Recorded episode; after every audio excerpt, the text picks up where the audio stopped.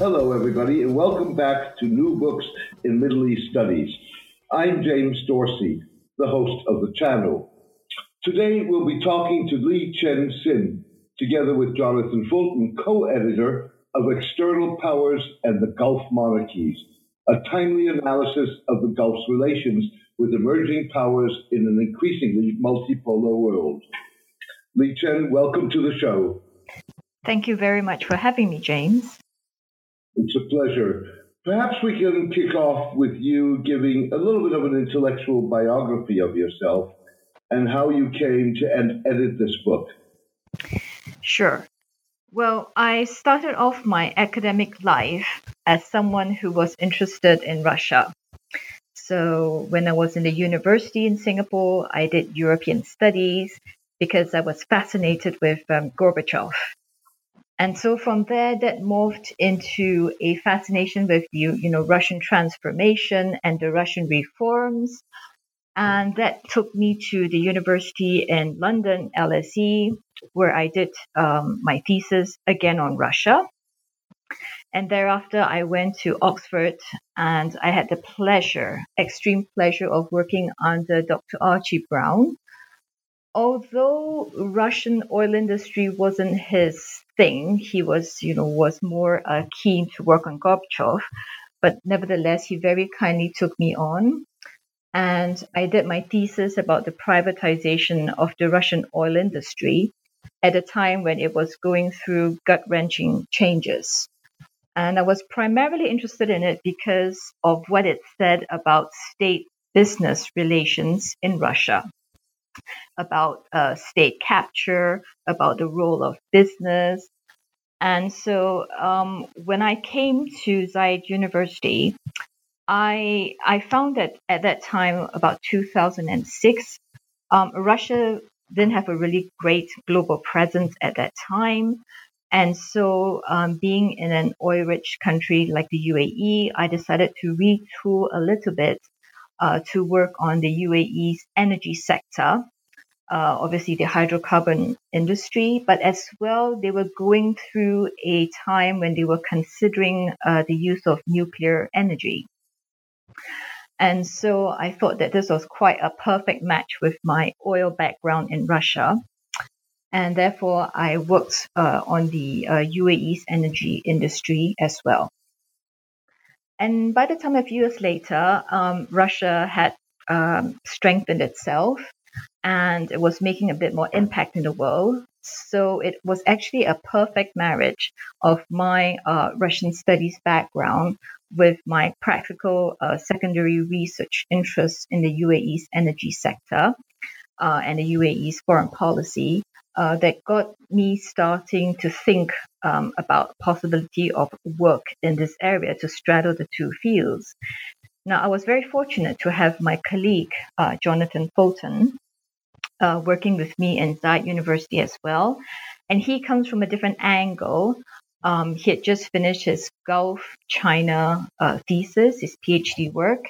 And so we kind of saw a complementarity there because there was a lot of work uh, a few years ago being done on how the Gulf was looking out outwards to reach out to external powers to try to manage its relations within the Gulf itself with its neighbors. But there was not a lot of work being done about why external powers, external to the region, like for example South Korea, India, China, Russia, etc., why were they interested in the Gulf? So looking from an outside in rather than an inside out perspective. And so this is where we got together um, and decided to do a book on outside looking in. Um, that we contacted a few people that we knew, and voila, um, the result was the book. Indeed, and it's a crucial part of the story today. Perhaps we can start off with exactly that. You know, basically, the Gulf states' international relations have expanded significantly as a result of the more assertive policies in the wake of the 2011 Arab popular revolts. That's evidently evident not only in terms of relations with China and Russia, but also other countries.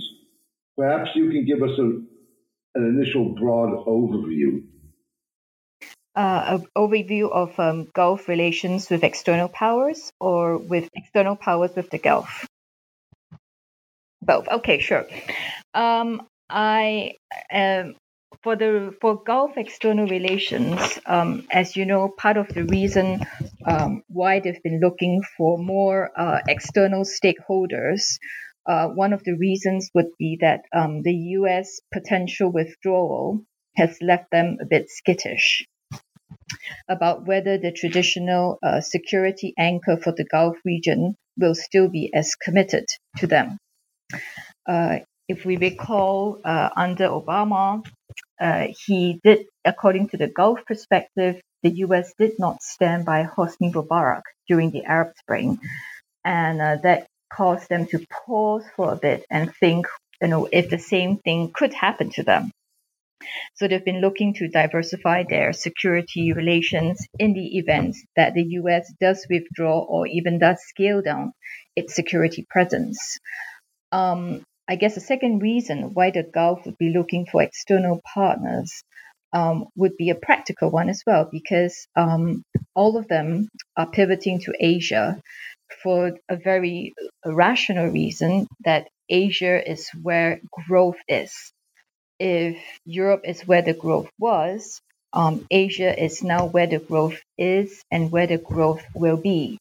So it's only a matter of practicality for them to pivot to Asia. For example, um, the biggest part uh, trading partners that China has uh, is uh, in the Gulf would be Saudi Arabia and the UAE. So it kind of makes sense for them to pivot to Asia. Um, the UAE, for example, sends all of its gas to Japan uh, and ha- has done so for quite a while. So this pivot to Asia makes economic sense. Um, I would say that the third reason why the Gulf is looking for external stakeholders would be the fact that um, they, you know they have certain domestic constituencies to to keep happy. Uh, for instance, um, uh, as we are well aware, there is a rift between uh, the Gulf states uh, on the one hand, the uh, UAE and Saudis against Qatar. And so, uh, in the event that gas becomes the new king in the future in the energy markets uh, because of climate considerations, for example, um, they would not like Qatar to be the prominent uh, t- to take advantage of its gas wealth uh, to be to play a larger role in the region.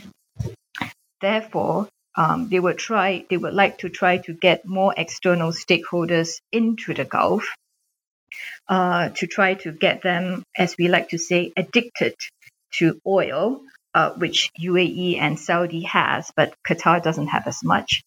Uh, and so, in this way, they're trying to also use external stakeholders to play um, a regional game. Uh, so, I would say that uh, finally, they would also like to engage the stake, external stakeholders because the external stakeholders themselves have expressed an interest to, to go out to the Gulf, so to speak. For example, um, China, obviously with its Belt and Road project, um, has an interest in uh, um, interacting more with the Gulf.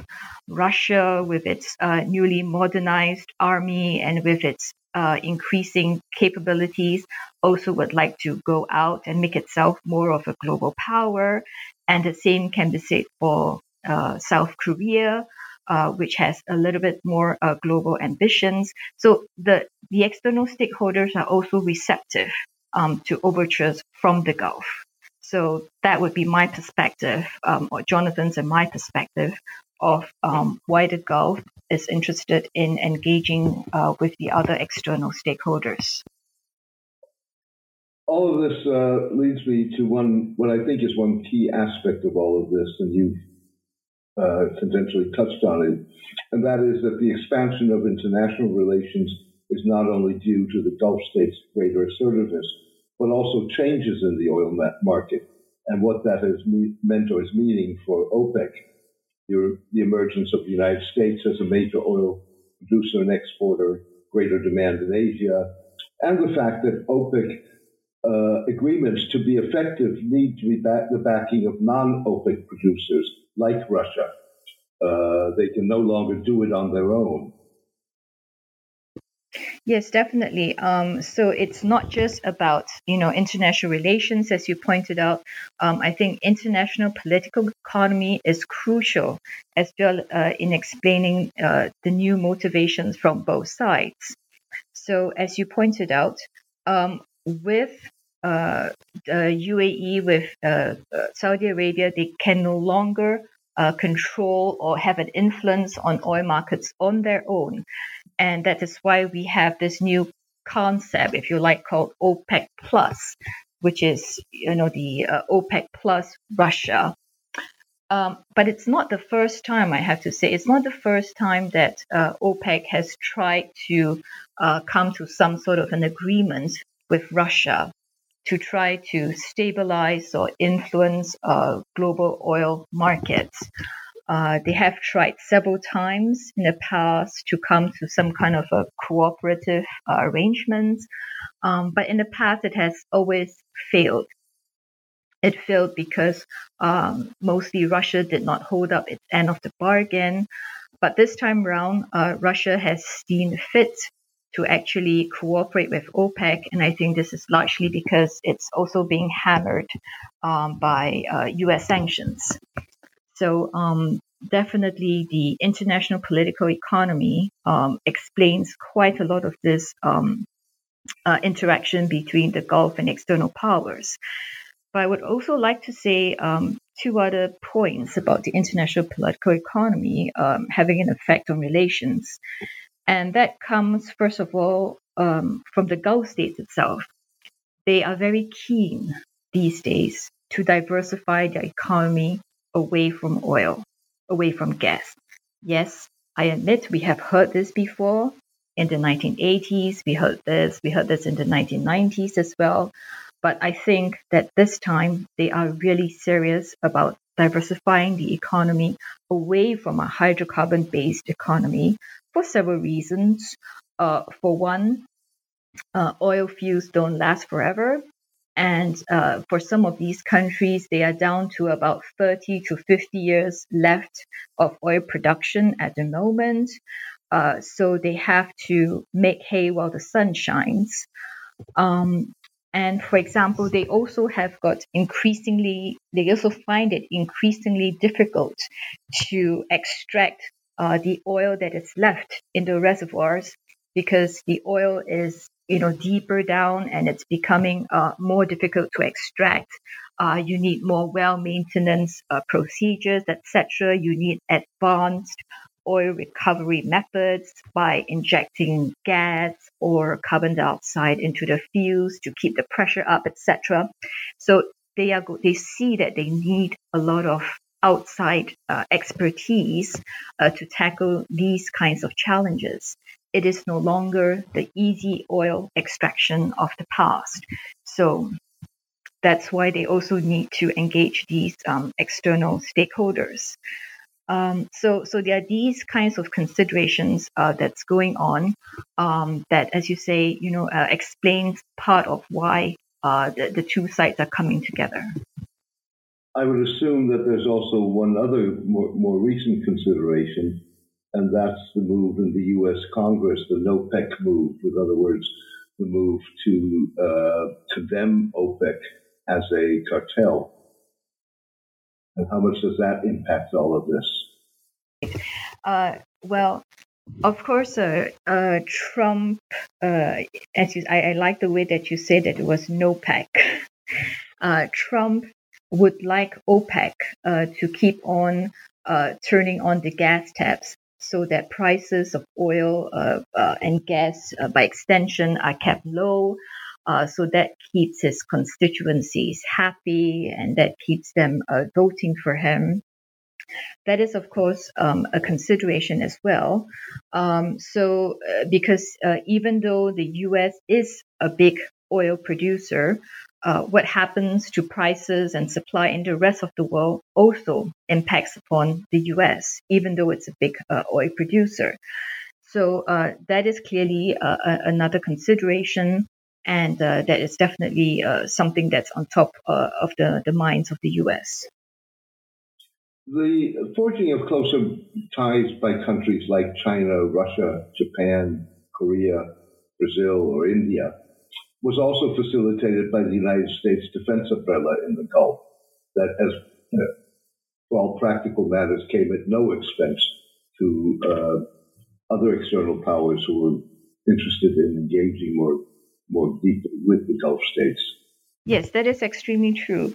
Uh, the U.S. in the past has taken on this burden uh, uh, without expecting uh, any uh, like commitments from its allies to ensure that the sea lanes uh, that they keep the sea lanes free for navigation, um, and and they protect the uh, sanctity of uh, the maritime uh, maritime borders, and this is usually not really recognized by quite a lot of people, uh, but the U.S. does play a huge role in this. Um, I think it's something like they spend around 50 to 70 billion US dollars alone uh, just with their commitments to this region. And that helps to, uh, that, that means that external stakeholders who want to trade with the Gulf do not have to worry about you know potential threats to maritime trade, and so they're basically, as as Trump would like to say, uh, free riding off the U.S. strength. Now, the U.S. has uh, what we call an amazing command of the global commons. It's not that no one can challenge the U.S. in the global commons, but that the US, more than any other power, has a preponderance of power, uh, of dominance in the sea, in the air, uh, on land, and that they are able to prevent um, other powers from coming into the region. It's, it's true that they cannot stop all challenges, uh, for example, in Afghanistan, etc., but they do have a preponderant, uh, preponderance of this power if you think about it, um, uh, Russia is actually quite happy uh, for the U.S. to continue this role, especially uh, here in the Gulf. Uh, Russia has got, you know, no intention and certainly no uh, capability at the moment to replace the U.S. And indeed, it's the U.S. security umbrella here uh, that Russia benefits from in terms of uh, security of trade and security of investments uh, with the Gulf states. Uh, similarly, with China, yes, even though it has, uh, I think it's two aircraft carriers now, but again, um, power projection is pretty limited, um, perhaps beyond the South China Sea. So, um, none, even if you look at India, um, yes, it is thought of as a possible uh, rising external power who could play a security role in the Gulf. Um, and it does have a you know ambitions to play this role. Um, but equally, there are domestic constituents, constituencies in India who would like India to concentrate more on its uh, its resources on much needed uh, reforms within India itself. So wherever you look, it seems like um, the US, well, everybody would like the US to stay, including, of course, the Gulf states. Um, but still, they have to prepare for the worst case scenario in case the US withdraws. But frankly, um, personally, I, I do not see the US just um, you know withdrawing from the region completely. Uh, it's got too much of a stake here in terms of trade, investment, energy. Its allies have too much of a stake here. Um, it needs to ensure, you know, its prosperity is not affected, that the, the prosperity of its allies is not affected. So I, I don't see a complete uh, U.S. withdrawal. Um, although, of course, I can appreciate that they would like their allies to help somewhat in, in burden sharing, you know, showing up a little bit more often when there are anti-piracy operations, etc. The book essentially argues that the Gulf's relations with all of these countries are primarily economic or military in terms of weapon sales and secondary support for the U.S., like in the case of the British and French military bases in the region. The one external power you haven't mentioned is Turkey, which, uh, granted, is perceived by many as a Middle Eastern power, but which for the longest period of time, and still in many ways, sees itself as a European power. So the question is whether Turkey, what, what category you would put Turkey in, and given Turkey's presence in alliance with Qatar, whether it's a, an exception to the rule. Yes, uh, it's true that, um, uh, as you mentioned, uh, the bulk of relations are about oil and gas and also somewhat about weapon sales. Now, uh, while that is true, uh, that is for the, the current, the present moment. Uh, and that's because of you know the, the fact that in the Gulf states they have not uh, undertaken till now uh, a lot of economic diversification strategies. So there is quite limited trade complement complementarity between the Gulf and the rest, uh, except for exchange of um, uh, energy and, and weapons. But um, I I would suggest that if the Gulf states continue along the path of economic diversification, particularly into non-energy sectors, for example, uh, to non-hydrocarbon sectors, for example, nuclear energy, uh, space, uh, renewable energy, uh, uh, chemicals, uh, petrochemicals, etc. That there will be lots and lots of opportunities opening up, and indeed, many have opened up as well. From Brazil, the, the Gulf states are importing food for instance. So um, as they uh, diversify, I think more of such opportunities will open up. Um, as to your second point about uh, Turkey as the other external power, yes, um, it is external to the Gulf region per se, which is why we have uh, included it uh, in the book. And Turkey's uh, position again is an interesting one because of its uh, relations with Qatar and um, its impact upon the uh, Gulf uh, feud that we talked about earlier.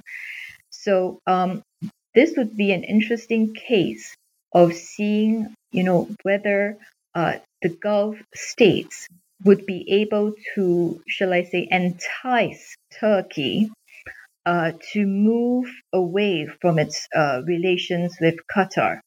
Now, now, why I say that that could be interesting to watch is because um, the Gulf states have you know have previously tried to do this, for example, with Russia.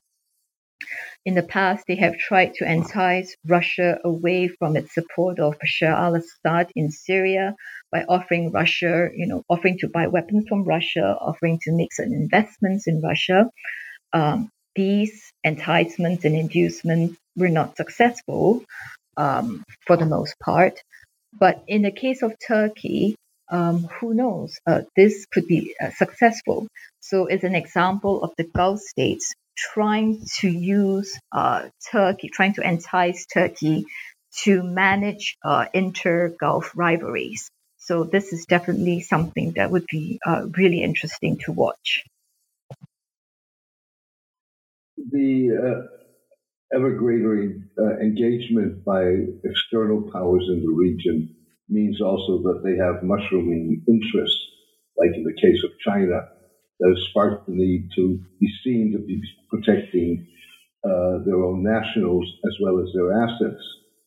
The question is, uh, how long are countries like China or Russia want, going to be willing to go or to rely on the United States that in many ways uh, is perceived under the Trump administration to have become far more unreliable, and how far, it, how long, or to what extent is that something that's also going to be domestically acceptable?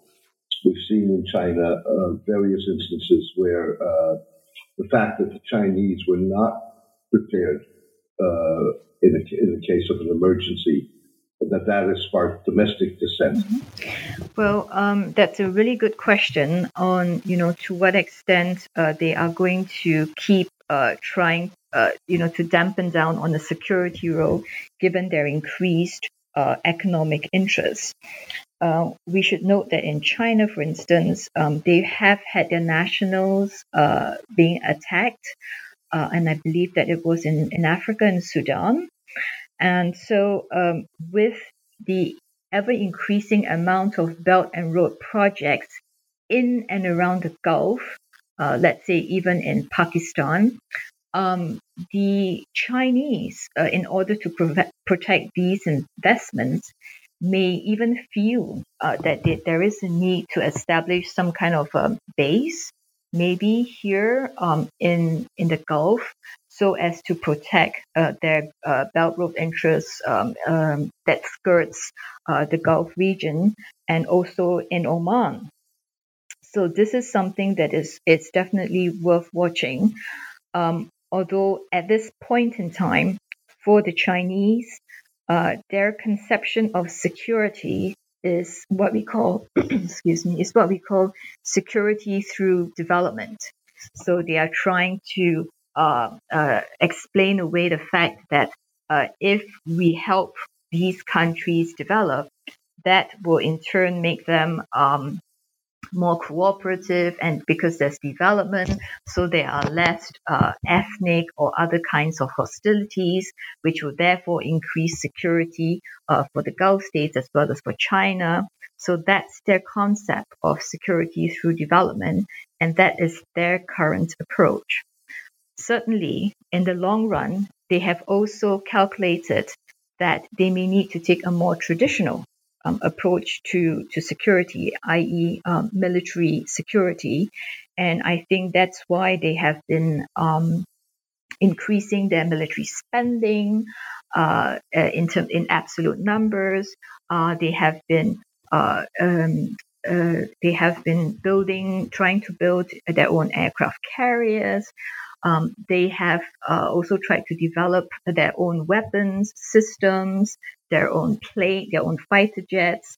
Uh, they have actually um, borrowed quite a lot of technology and borrowed in inverted commas uh, through their imports from Russia. They're now able to uh, develop their own uh, uh weapon systems and their own fighter jets. So I think that they are in the process of preparing for a larger uh, military security role, most likely in the South China Sea, but I don't think you can discount uh, them taking um, a larger military presence here um, because of the um, Belt and Road projects. As for Russia, um, I think that for Russia, the Gulf is not a key region for them for Russia, um, their main uh, interlocutor has always, uh, their main reference point has always been Europe. So if there were to be a bigger uh, military presence, uh, it would be uh, the Russians uh, in a European setting rather than in the Gulf, which is it is really not a key area for them. even though they seem to be very active here, but trade-wise and investment-wise, and in terms of a reference point of development, Russia has always seen itself as European at best, uh, Eurasian in a pinch, uh, but definitely the Gulf has not, you know, been the main focus or their main um, their main area of uh, their main target area.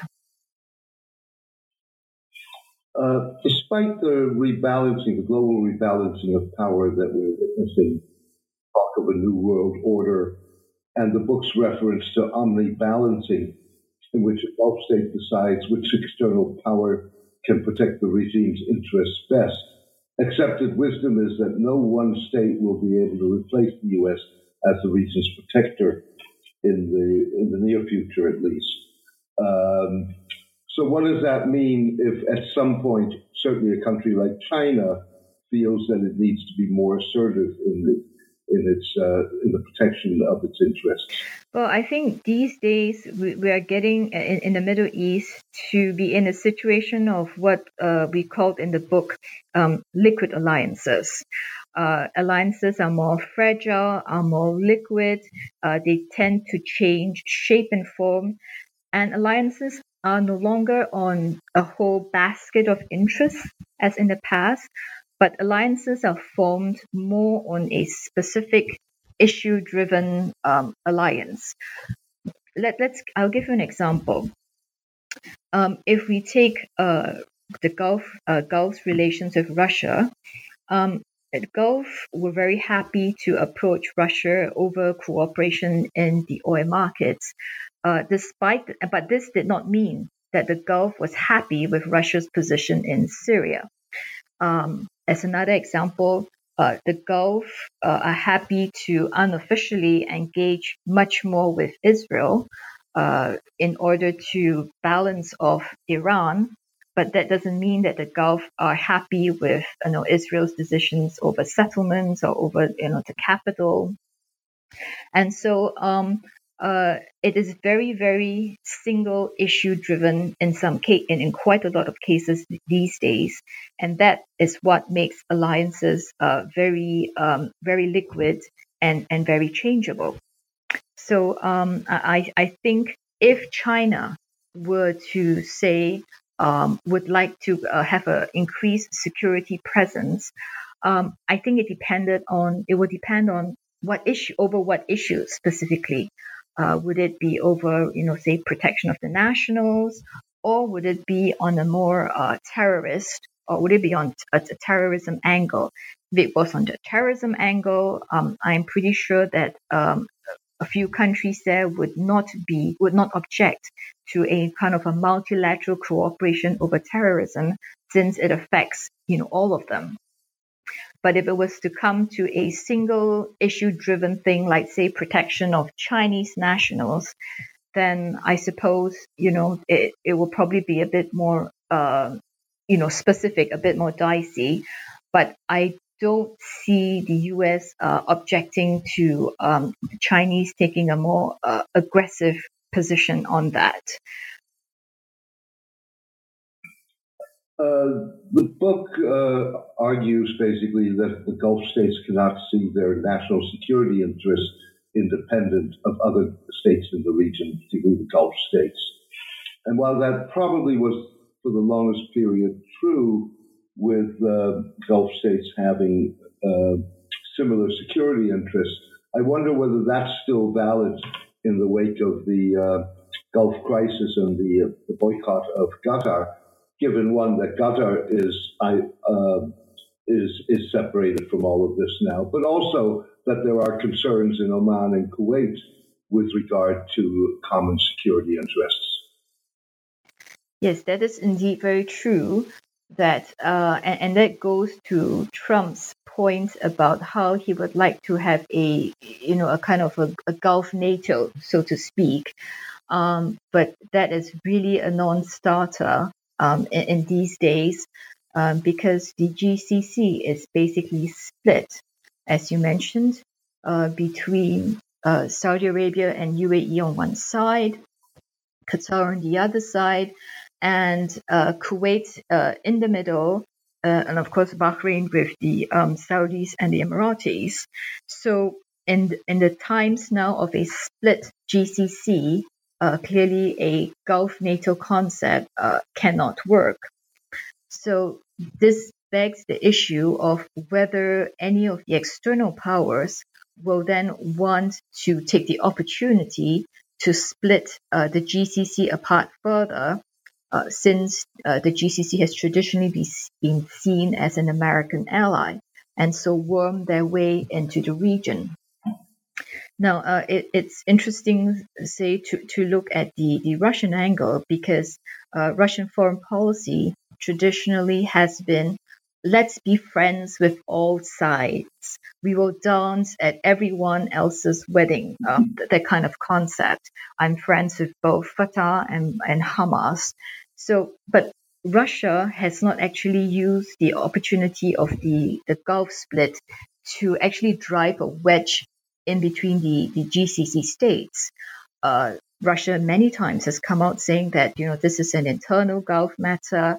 Uh, we are really uh, no, not interested to, to, to muddy the waters. Um, we, we would just like everything to be solved uh, through negotiations, you know, you know no military action, etc.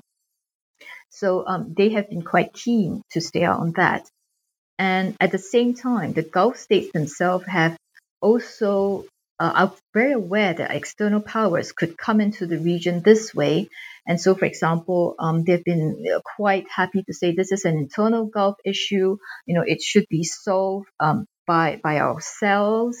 Uh, even in the case of Syria, uh, the, the the Emiratis have recently come out to say that uh, you know this should be an you know in fact they've tried to say that this should be an Arab issue, i.e. Uh, Iran please do not play a role, Turkey do not play a role. They have tried to keep some of these um, external powers out of um, these issues because I think they realize that this could be, you know, and uh, kind of like a way in uh, for some of these external powers.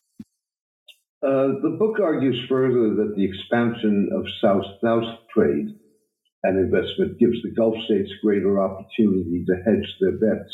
Could you elaborate on that a bit? Sure, I'll be glad to. Uh, South-South trade is quite a new thing because uh, in the past, or let's say in the 20th century, uh, quite a lot of trade uh, was was north-south, not just trade but investments uh, was north-south uh, direction. recently, of course, there has been south-north investments. For example, you know, in the in the football clubs in, in Europe, some of them have been purchased by uh, you know, Qatar have been purchased by um, Abu Dhabi or Dubai. Uh, so there has been some south north uh, investment. But what is quite interesting today is the south south trade and investment. So, for example, um, the UAE uh, investing in Africa, um, etc. These kinds of south-south trades and investments. Uh, China in Africa, uh, China in the Gulf, etc. Um, however, I think we should be careful in saying that this is going to be the trend. Um, I think the book makes it quite clear that this is part of a rebalancing uh, in the sense that not everything is going to be uh, in a north south or a south north direction. Because even today, uh, that there is uh, the north south angle is still very, very significant and prominent. And perhaps I could give you an example of, let's say, the in, in the UAE, uh, there is an onshore oil concession, an onshore company called ADCO, which is Abu Dhabi uh, company for onshore oil operations. And in the past, it was owned 60% by Abu Dhabi's uh, ADNOC and 40% by foreign stakeholders. In the past, um, the foreign for foreign stakeholders, there were a lot of what we would consider developed country stakeholders. Um, there was uh, 10% for Total of France, 10% for BP of the UK, um, and uh, sorry, 10% for BP, 10% for Shell. Um, France would have 10% as well. Exxon and Mobil another 5% each. So basically a lot of the 40% of the foreign stakeholders would be Western companies. That was the old structure. Today, um, they have renegotiated uh, ADCO's um, partnership, and the character of that 40% has changed quite a bit because today only uh, 20% of it is from uh, Western well, Western countries, uh, France and the UK. So that's only 20% going to the developed countries. And the other 20% is a really interesting mix of um, Chinese oil companies, um, Japanese, and South Korean.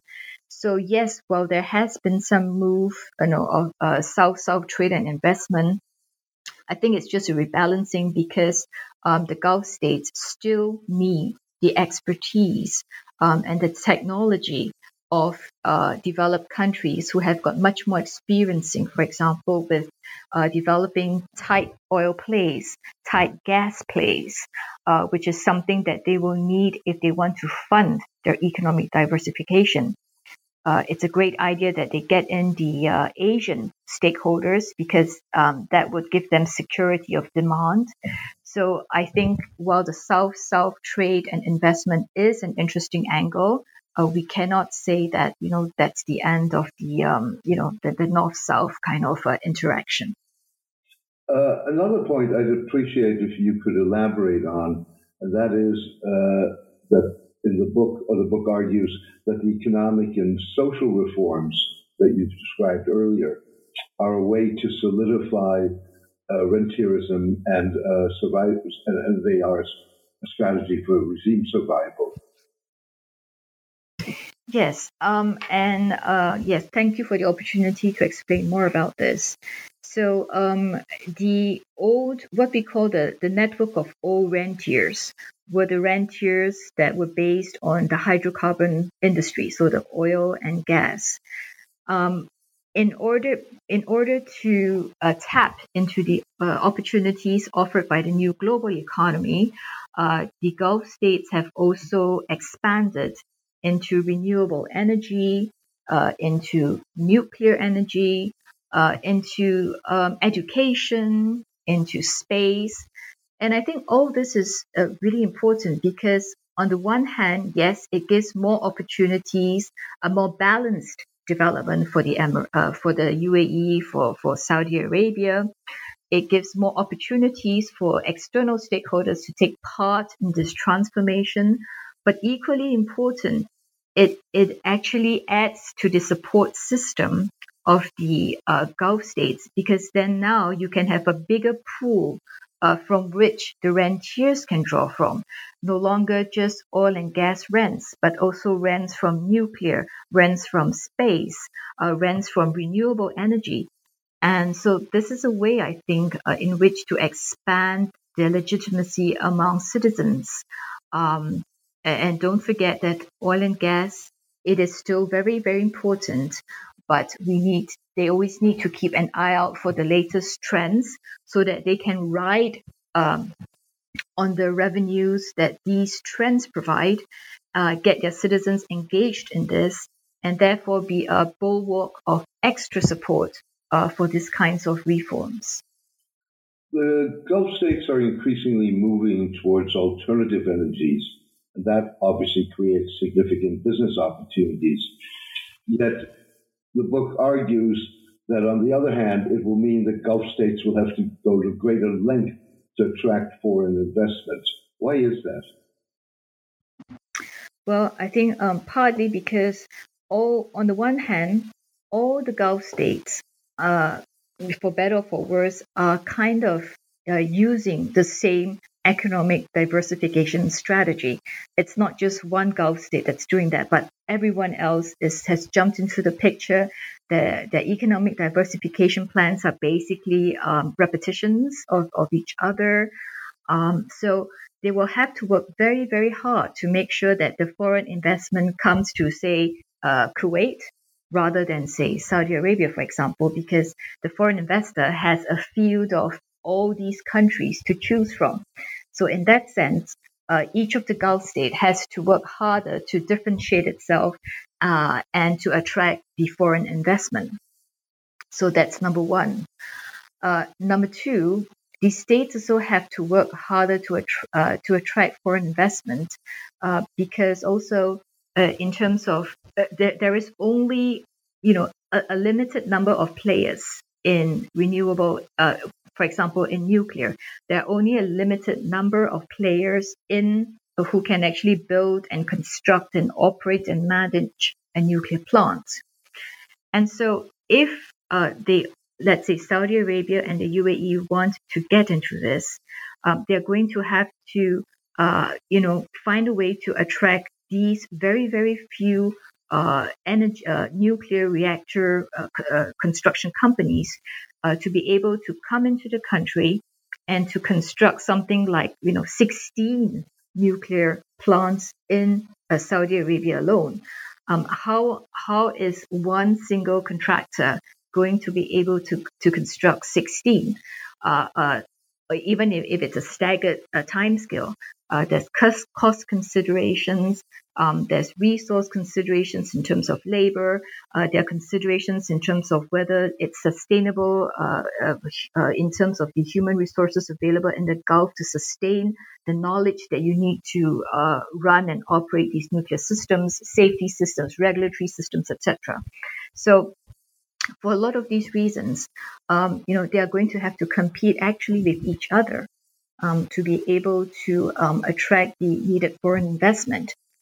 And on the third point, um, because all these investments in alternative energy, whether it's renewable or nuclear, require a whole lot of money, um, a lot of subsidies, a lot of new infrastructure, a lot of human resource training.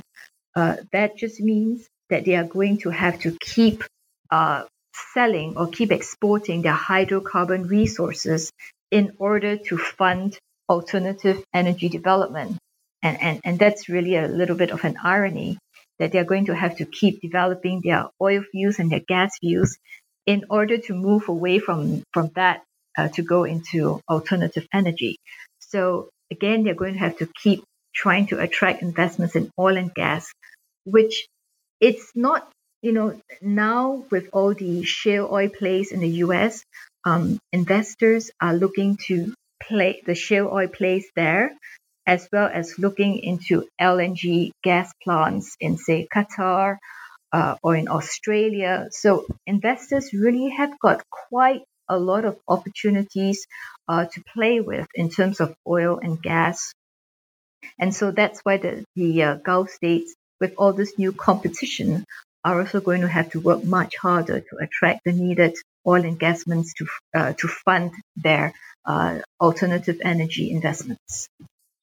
We've talked a lot about the opportunities that arise from uh, the Gulf states' need to uh, diversify, streamline their economies. Uh, that involves more often than not a unilateral rewriting of the social contract, which brings with it, of course, social and political risks. And to what degree is that going to be a concern for external powers? Um, external powers, I think, when, when they look at the Gulf states, um, I, I will comment on the Saudis and, and the Emiratis, which I'm more familiar with. I think when they look at, say, the UAE, for example, I I would say that they they probably aren't as concerned as they are about the uh, social impact of uh, these kinds of transformation. Um, I think they see here in the UAE as it's a more uh, stable. There is more uh, consensus here about what needs to be done, about how it's you know uh, how it should be done um, because I guess the population here is smaller um, and it's a little bit uh, easier to control. Uh, the government has been very careful, and for example, um, it's got a direct democracy system, what we like to call the Majlis system of direct democracy, where it you know meets very frequently with its constituencies to to explain things to them, to hear about their concerns. So in, in a smaller state, it is a little bit easier to kind of um, make these gestures to show that you know they are they are listening. Um, they yes, they have uh, done away with some of the subsidies, but as well, you know, they have kept quite a lot of them. Some of the subsidies uh, are taken away more from the expatriate workers than from the locals. So there is still quite a lot of, um, um, shall we say, uh, co opting the local population into their vision. So I think if the external stake powers, uh, stakeholders look at uh, the UAE, I think they would be a bit more comfortable with how uh, the social contract uh, is, you know, going to be renego- renegotiated.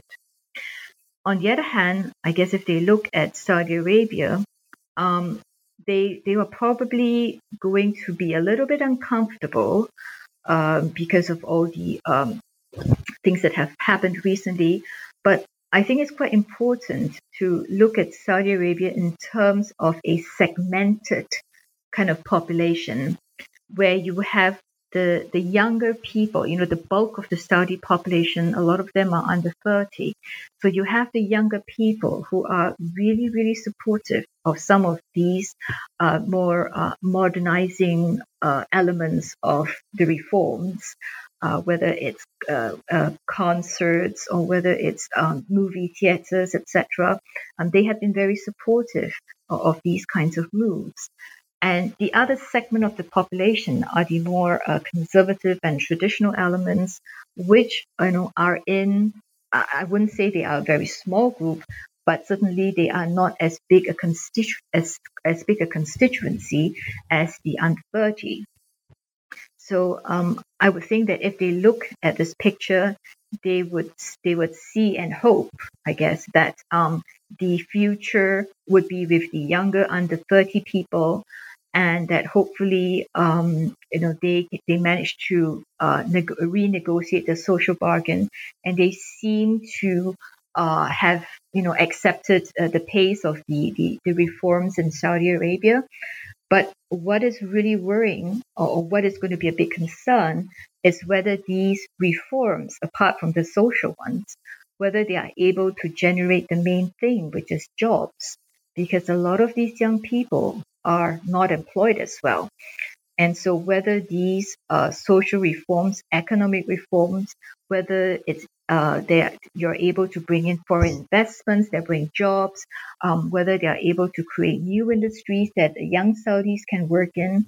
Um, this is the dangerous part uh, of the, the whole social bargain. So socially, it seems fine, but uh, for the under 30s, but economically, that's still um, a big question mark um, over whether you know the foreign investors um, feel that this is going to be a problem or not. You spoke earlier of, uh, for example, Russia not really having an interest in taking on a larger security role in the Gulf. And that's probably true for many, not all, but many of the external powers currently engaged in the region. The problem, of course, with all of these analyses uh, are the black swans. One of those black swans was the killing of the journalist Jamal Khashoggi, which has led to certainly a strain in relations between Saudi Arabia and the uh, U.S. Congress. And we still don't know what that the fallout of mounting anger in the U.S. consulate, uh, the U.S. Uh, Congress is going to do to U.S. Saudi relations. Could the fallout of a crisis like that change perceptions of countries like Russia in terms of its security architecture? I think that because the Gulf, just because it is not a key focus of Russian pol- uh, foreign policy, that this kind of fallout, whether they would take advantage of, you know, worsening in U.S.-Saudi relations to worm their way into the region, um, I mean, yes, of course they could do it, but they haven't done it in the case of, say, um, the Gulf rift between the Saudis, Emiratis, and, and Qatar. So I, I, don't see Russia really taking advantage of um, any problems with the Saudis and Americans to play a larger security role. I would grant you that Russia would uh, use it as an opportunity, for example, to to sell more weapons, and the Gulf states would probably um, buy more weapons from the Russians, not because they actually need or want the Russian weapons per se, but you know it's more of a signaling function uh, to the American Senate, for example, that they have other options. But realistically speaking, even this, whatever weapons they buy from uh, the Russians are just a drop in the ocean. Um, uh, the Gulf states have traditionally bought American weapon systems, and they've bought like you know billions and billions of um, American weapon system. They recent, the UAE re- recently offered to buy about a billion dollars worth of uh, Russian weapons, and that's just a drop in the bucket for you know the overall spending on American systems. Besides, um, American and Russian defense systems don't have um, they are not interoperable. So you cannot just buy American systems and then you know, buy some Russian planes and then hope that the Russian planes can speak to the American systems. That, that doesn't work. Um, there's no interoperability. So for the most part, Gulf systems, defense systems are based entirely of, or, you know, for the most part on uh, American weapon systems. So if they, you know, do try to buy weapon systems, which they do, which they will, um, they have wanted to buy S-400s, for example, um, it could work in certain isolated theaters. Let's say, I don't know, maybe in Syria if they wish. Um, it could work in isolated theaters. But if you're talking about the whole um, defense system throughout the entire country, it is not easy to integrate um, the different um, software systems um, because of proprietary rights. So um, that's why you know I feel that uh, that Russia could well take advantage of this rift uh, to get a bigger foot into the door in terms of security uh, commitments. Um, but I, I, just don't think that the Gulf is, is important enough for Russia at this point in time. Li Chen, I have many more questions, but we've already taken up a lot of your time. Perhaps we can uh, conclude with you telling us a little bit about what your future plans are. Where do you go from here in terms of your research? Well, that's a, a really good question, and uh, one that Jonathan and I have talked about. And where we see there is a space for future research coming from the book is that while we've talked a lot in the book about external powers and their role in the Gulf, we haven't actually talked about how external powers compete with each other in the Gulf. For example, in terms of the external powers competing on weapon sales in the Gulf, or the various external powers competing on providing cybersecurity services to the Gulf or external powers competing among themselves um, to, let's say, um, provide support for like museums development or cultural development. So we haven't actually looked at the Gulf as a theater of competition among external powers. And this is where we'd actually like to go with, you know, in terms of a future project um, uh, after the uh, after this book. So, so that's our plan. Um, but at the moment, uh, Jonathan is really busy with his projects um, on the Belt and Road. Uh, I myself have a project uh, with Robin Mills on uh, alternative energy in MENA. So, you know, we both have uh, concurrent projects going on, but we hope that maybe in about one or two years' time, uh, we actually can uh, have the opportunity to work together again to um, edit a book on uh, the Gulf as a theater of competition for external powers. And I hope you enjoy it too. Li Chen, thank you very much. In, indeed, I enjoy it very much, and it links into uh, stuff that I am doing at the moment. In any case, I want to thank you for being on the show today. I really enjoy it and wish you all the best. James, thank you very much.